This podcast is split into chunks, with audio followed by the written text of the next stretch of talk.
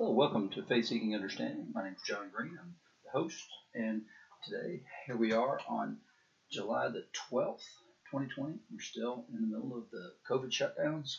Um, it's a hot, hot day here in Western North Carolina, but it's a really nice day. It's beautiful outside. Um, we've had some interesting um, weather this week. We've had a lot of rain and all that kind of stuff, but it's been kind of nice to get that rain, cool things down a little bit. Um, it's been interesting over at my house. We, uh, I was sitting at my desk on Thursday morning, uh, been accustomed to people walking their dogs and wandering back and forth in the, my field of vision, and I thought I saw a very large dog, and turns out, on second look, that it was not a dog at all. It was a bear, and he was decided to mess around with my neighbor's trash, and so I got to watch him for about 10 minutes messing around out there. And so it's always fun when you see things like that, when you get different sort of things in life. Um, but I misperceived it. The first time I saw it, I thought it was literally just thought it was a big old dog. Found nope, that's not what it is at all. So we've got to pay attention. We've got to, to look at things closely. We've got to study them and we've got to think about them um, too often, I think right now in the world, we, are reacting emotionally to things. We're seeing things and we're, we're coming to conclusions about things, and those conclusions need a little more thought. They need us to think a little more deeply about them to see what's actually going on. I think there's a lot that's hidden in the world today, and I think that we need to, to be people who, who know the times and understand the times, which is an Old Testament idea. We need men who can understand the times because I think we have to pay close attention. There's a lot going on, and I think there's still more to come as far as what's going on. But the things that are hidden, I believe, are going to be revealed. So it's it's an interesting time. But this whole idea of perception is something that's been kind of bugging me all week. I've been thinking about that, and then it has to do with uh, the parable in our uh, lesson today that Jesus tells um, about the sower who goes to sow seeds. This particular time, we're looking at the the version that's in Matthew's gospel because we're staying in Matthew's gospel, and so Jesus goes out and he speaks to the crowd, and it says there were great crowds around him as he comes to the sea, and he got into a boat and he sits down, and then the whole crowd stood on the beach, and so Jesus Matthew tells us, taught him many things in parables, and one of them was this idea of the sower goes out to sow, and as he sowed, some seeds fell along the path, and the birds came and devoured them, and other seeds fell on rocky ground where they didn't have much soil, and immediately they sprang up, but they had no depth of soil. So when the sun rose, they were scorched, and since they had no root, they withered away. Other seeds fell among the thorns, and the thorns grew and choked them. Other seeds, however, fell on good ground and produced grain, some a hundredfold, some sixty, some thirty. and then Jesus finishes that by saying, He who has ears, let him hear.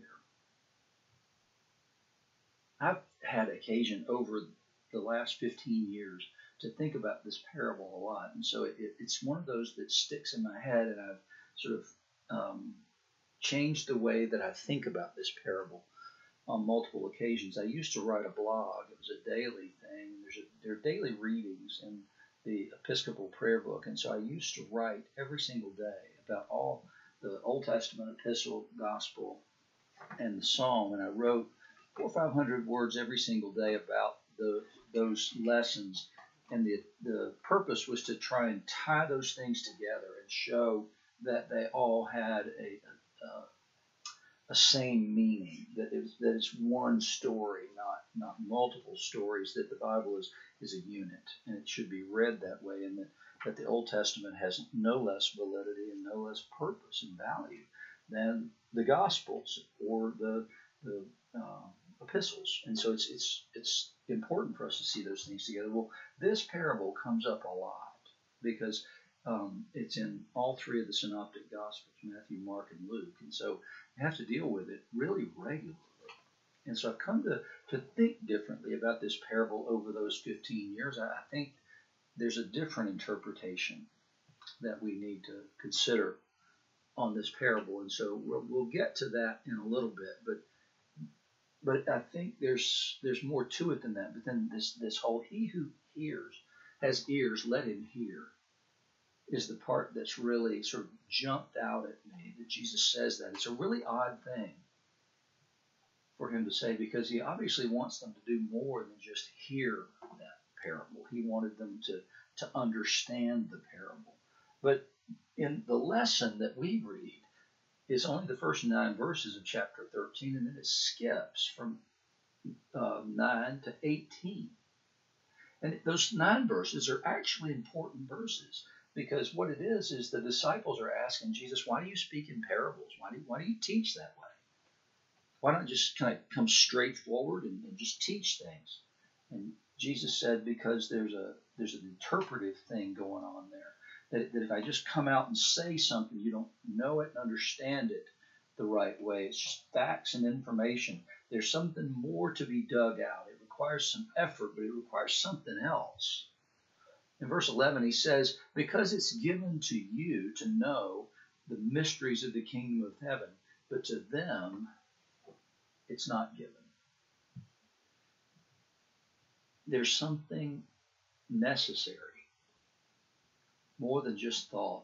There's the, the insight, the wisdom, and the knowledge that comes by the Holy Spirit, and only by the Holy Spirit. One of the things that people don't like about Reformed theology is the idea of election. That some people are elect to share in the heavenly uh, reward, and others are not. And so when Jesus says things like this, that it's given to you to know the mysteries of the kingdom of heaven, but to them it's not given. And he says things like that on multiple occasions where it's obvious that he's saying that some some are in and some are not. I don't like it any better than you do, but it's there.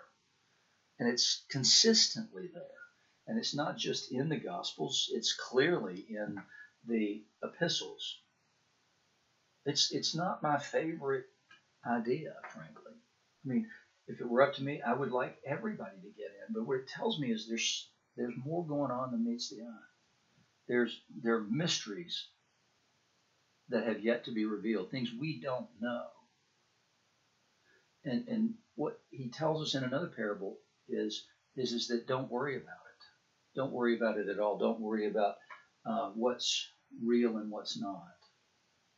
It'll all be taken care of in the end. And so what we're to do is we're supposed we're supposed to especially love one another, brothers and sisters in Christ. But we're supposed to do like he did, which is to love the world and we're supposed to make him known to the world. And we're supposed to love all those who are created in his image, and that would be every human being. And so there's a lot we don't know. And this parable kind of haunts me, and it's haunted me over the last, I don't know, 40 years or so. Because there was a long season of time when I didn't follow the Lord. I, I was not interested in those things. I was interested in making money. I was interested in doing other things. And so I, there was a time in my life when I was in my teens when I was on fire for the Lord. Everything was about Him. And then I drifted off into my own little world and, and followed after the desires that I had for myself and my own life and, and rejected what I thought that He was calling me to do and did my own thing. And, so this parable was one that just absolutely haunted me. Was what what was I? Was I the one that the didn't have much soil, therefore there was no depth, there was no root, and it withered away? Was I one of the seeds that fell among thorns of it or grows up, but then it gets choked out by other things? And it's just really bothered me. And this whole idea of election, you know, when I was sort of going my own way. I was like, well, maybe I'm not one who belongs in the kingdom. There's um, places in First John, in First John four, John writes, "Beloved, believe not every spirit, but try the spirits whether they're of God, because many false prophets are gone out into the world. They're of the world, therefore they speak of the world, and the world hears them. We're of God. He that knows God hears us. He that's not of God hears not us. Hereby we know the spirit of truth and the spirit of error. So there's something different about God's people. It doesn't mean God's people aren't sometimes misled. It doesn't mean they don't follow after false prophets for a time. Certainly, we've seen that in our own day. We've seen people who follow after this one or that one and then find out that they're actually, no, they're not somebody you should have followed. They're not somebody you should have listened to. We, we like to have our ears tickled. We like to, to hear what we like to hear we don't like to be challenged. We don't like to be told that sin is real and that we need to deal with things and work on things in our lives. We need to reevaluate some of the things that we believe about the world. We need to reevaluate things in light of the gospel. We need to have the mind of Christ. We need to be transformed, Paul says, by the renewing of our minds too often we don't think critically about things and we, we just react to things in, in the natural rather than really asking the Lord to show us what's there. We live too much by what Paul says is the flesh.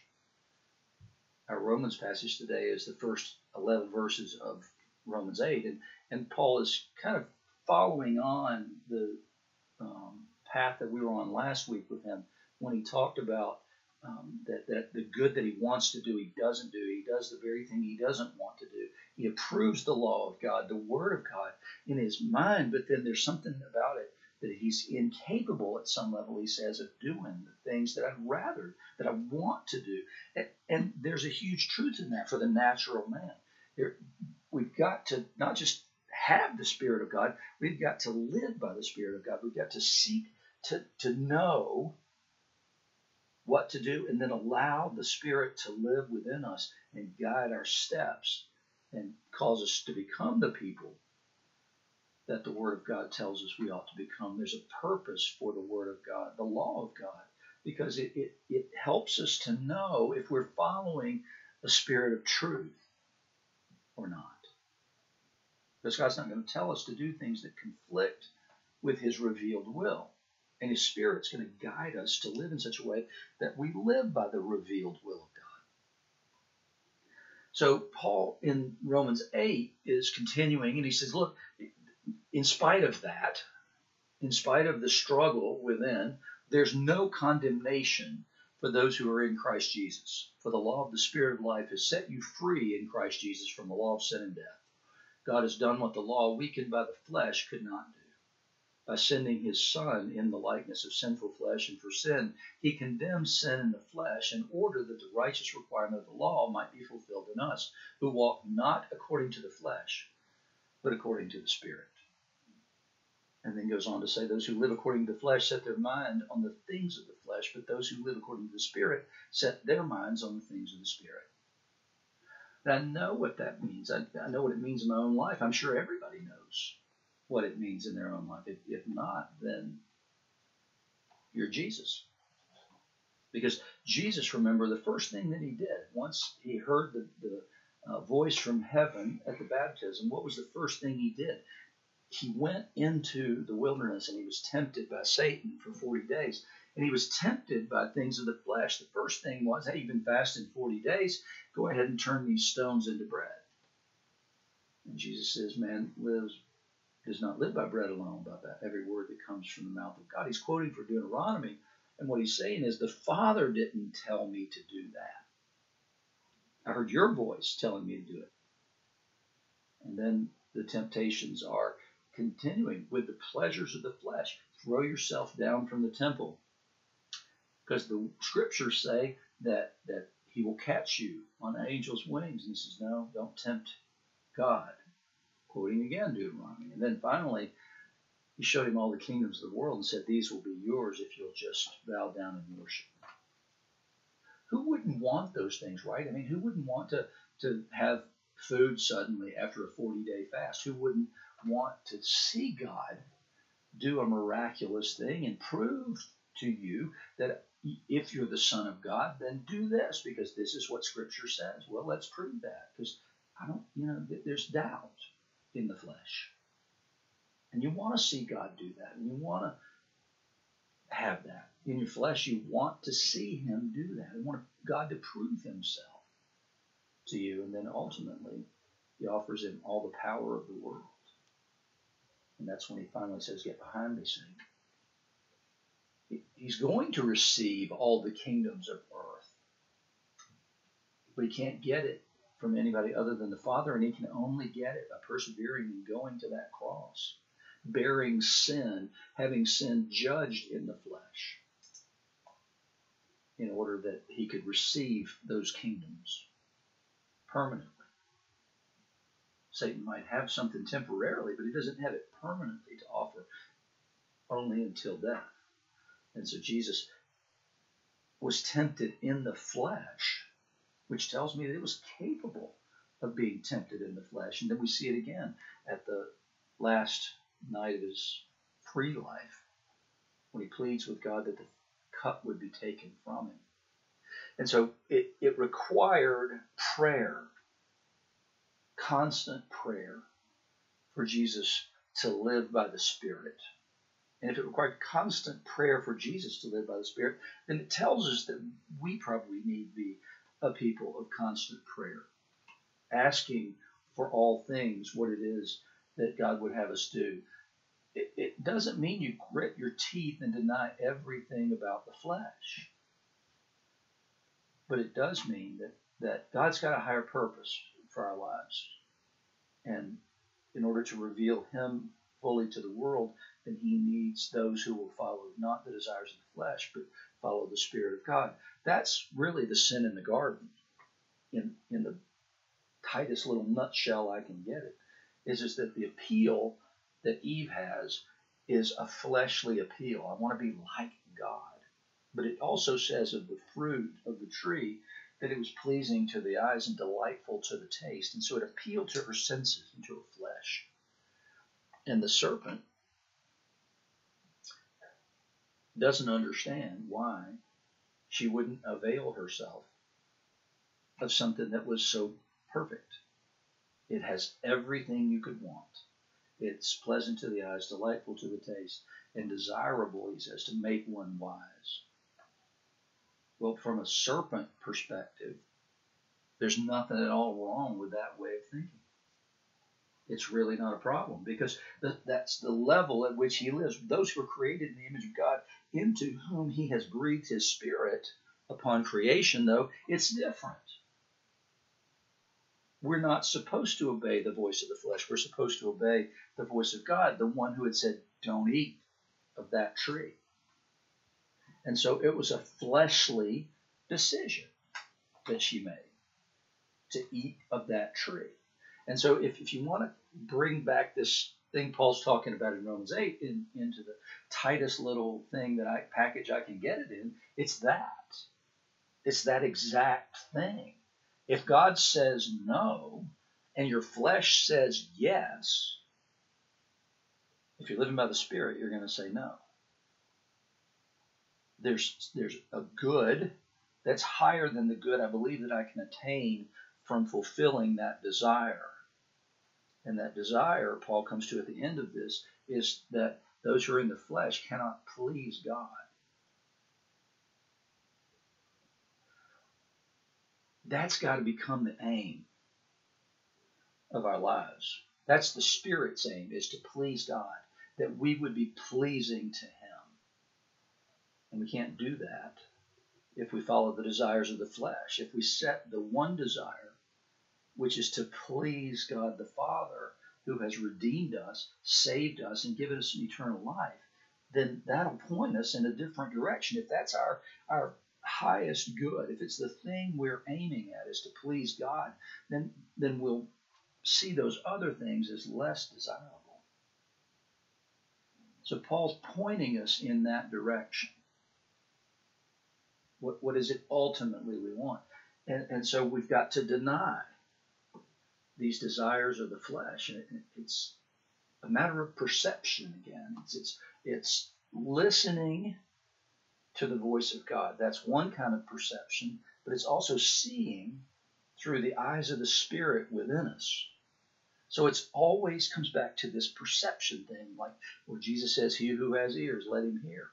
like I said, he wanted them not just to hear the parable, he wanted them to perceive through hearing and through the visual that he gives of the parable of the sower. There's a perception issue. And so the, the way that I want to kind of wrap it up before we get to Jesus' interpretation of the parable and what I believe is to be uh, our way of understanding and looking at that parable, um, we'll reflect briefly on the Genesis passage. And that's Genesis 25, 19 to 34. It's the story of the birth of the twins, Jacob and Esau. And, and it's the story, the beginning story of the conflicts in their lives and the differences between those two men and also their parents even. We're told these are the generations of Isaac, Abraham's son, and then he tells us that that um, Rebecca was 40 years old. Well, Isaac was 40 when he took Rebecca, and, and she was barren, and Isaac prayed to the Lord for his wife. That really captured my attention because I, I believe that it's quite possibly the first time we're told somebody prayed. Because with Abraham, there was a direct communication between him and God. He spoke with God. Noah spoke and talked with God. Cain and Abel spoke and talked with God.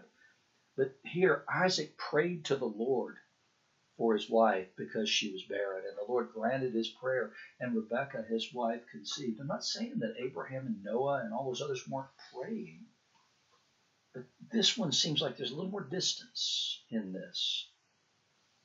That the Lord granted the prayer, and Rebekah conceived. The children struggled within her, and she said, If it's thus, why is this happening to me? And she then did the right thing she didn't just ask that question randomly and say, Isaac, what do you think? She went to inquire of the Lord. So she prayed as well because she knew the Lord had answered her husband's prayer for this. And, and now it's confusing. God answered the prayer. But what does it mean that these two are struggling within my womb? And the Lord's response to her two nations are in your womb, and two peoples from within you shall be divided. The one shall be stronger than the other, and the older shall serve the younger. God's constantly doing this. Our preference, and, and you see it in almost every society in the world, that the oldest is the one who is the preferred one, the one who gets the, the inheritance. If there's a farm and it's not able to be broken up into segments and there's more than one son, then the older one gets the property. And the younger one has got to go make a different way for himself in the world unless the older doesn't want the, the farm. And so there's this there's this long established way of doing things in the world that, that prefers the older over the younger. But then in God's economy, that doesn't seem to be the case. Not always, certainly. We see that with David, the youngest of the bunch. We see it all along the way in Scripture that, that God seems to prefer the younger over the older. Moses would have been the youngest in his family because Aaron, his brother, must have been older because Pharaoh was killing children during that time. And so it's most likely that, that Aaron was older than Moses, but God chose Moses. And, and, and it's inscrutable why God does these things. It's his own plan. And so after they were born, Esau comes out first. Um, he's called Esau because he had uh, red all over his body like a hairy cloak, and so they called him Esau, which is red. and then after Jacob comes out clinging to Esau's heel, and they called him Jacob, the supplanter or the deceiver. And Isaac was 60 years old when she bore these children. And the boys grew, it says, and Esau was a skillful hunter, a man of the field, while Jacob was a quiet man dwelling in tents. There's a something you should see in this, and what you should see is a sort of parallel between these two and Cain and Abel. Because Cain was the one who went and worked hard, worked in the fields, tended the fields, grew its crops, and Abel tended the flocks. and God preferred Abel's sacrifice. So you see, one is a quiet man and one is an active man. And then Isaac loved Esau because he ate of his game, but Rebekah loved Jacob. So we know why Isaac loved Esau. We have no earthly idea why Rebekah loved Jacob. It's possibly, I guess, because God told her that word about the older serving the younger. And so, and once when Jacob is cooking stew, Esau comes in from the field and he's exhausted. This is so dramatic. Esau says to Jacob, Let me eat some of that red stew, for I'm exhausted. And Jacob said, Sell me your birthright now. Excuse me? What? Esau says, I'm about to die. Of what use is a birthright to me? And Jacob says, Swear to me now. So he swore to him and sold his birthright to Jacob. Seriously? You were hungry? You're exhausted? You're about to die? And so your birthright has no value to you? And Jacob, what a horrible brother. I'm exhausted. Let me eat some stew. Only if you give me your birthright. Just wow. Wow. So that's what happens, right? So he swore to him and he sells his birthright to Jacob. And listen to the next sentence. He's about to die, remember? And then it says, Then Jacob gave Esau bread and lentil stew, and he ate and drank and rose and went his way. About to die? You got a little bread and some lentil stew, and you ate and drank and rose and went your way? You sold your birthright in that situation? Nobody, nobody in this situation is perceiving things rightly. Two people did at one time because they were confused by what they saw. Isaac sees his wife is barren and he goes to the Lord and he prays. Rebecca sees these children struggling inside her and she goes and prays. But after that, this family is a mess, a complete mess. They're pitting one against the other, loving one more than the other, and whatever. And neither of nobody in this scene is a good guy. Time, however, in the action of God, changes that guy who was so callous that he, rather than giving his brother stew, asked for his birthright. God had already promised that he would have all these things, but Jacob couldn't wait. Jacob couldn't just trust the Lord and wait for the Lord to make these things come to pass. He didn't really believe it. And we see in another story we'll come across later in the next couple of weeks that his mother didn't really believe it either. They perceived things wrongly. And because they perceived things wrongly, they acted in horrible ways. And they wrecked the family. And Isaac was no better. So let's finish up this parable. Let's look at the last bit of this parable, which is Jesus' interpretation of it. And we know, if you know anything about it, you know what it is. He says, When anyone hears the word of the kingdom and doesn't understand it, the evil one comes and snatches away what's been sown in his heart. That's what's sown along the path. So it's just empty words. Didn't really get it, just kind of landed there. I've certainly heard a ton of sermons that were probably really good that made no connection with me at all. And that's just gone to me Second thing is, is that what the stuff that was sown on the rocky ground, this is the one who hears the word and immediately receives it with joy. Yet he has no root in himself, endures for a while, but when tribulation or persecution arises on account of the word, immediately he falls away. If it's hard, even though it's wonderful to me, I don't want it. I was that guy. I believed that God wanted me to go into ministry way back. And I didn't want to do it because that was going to be a hard path. It was easier and more fulfilling and exciting to go and do something different. So I was the guy that, that knows that. And then he says, As for what was sown among thorns, this is the one who hears the word, but cares the world. The deceitfulness of riches choke the word, and it proves unfruitful. Yep, guilty. That guy too. And then he says, What was sown on good soil? This is the one who hears the word and understands it. He bears fruit and yields in one case a hundredfold, in another sixty, and another thirty. I don't know we don't know how fruitful we've been. What I do know is this about this story, about this parable, and that is I can see myself in every single one of those. And there's a reason for that. God's always working. If we continue to put ourselves in places where we can hear Him, sometimes He has to put us in places where we can hear Him because we're not willing to hear Him. And so He's got to put us under pressure. He's got to put us in places where, where we can finally listen to the Word and we can begin to hear His voice as the voice of a lover the voice of a father who wants the best for us. So what I would say to you is, is that, that there's no judgment on the one who sows the soul, seed, even though he's sowing so indiscriminately as to waste it. Because ultimately, it's the ground that has to be prepared in order to receive it. It's the ground of our spirit, the ground of our soul, and the working of God by the power of the Holy Spirit when we're not even aware of it sometimes is what makes us able to do that. So if you just if you're feeling like right now everything's dry, every you're not getting it, you're not getting much from anything, keep on. Persevere. Listen, pursue, and you'll find the breakthrough. It's there, it's waiting for you.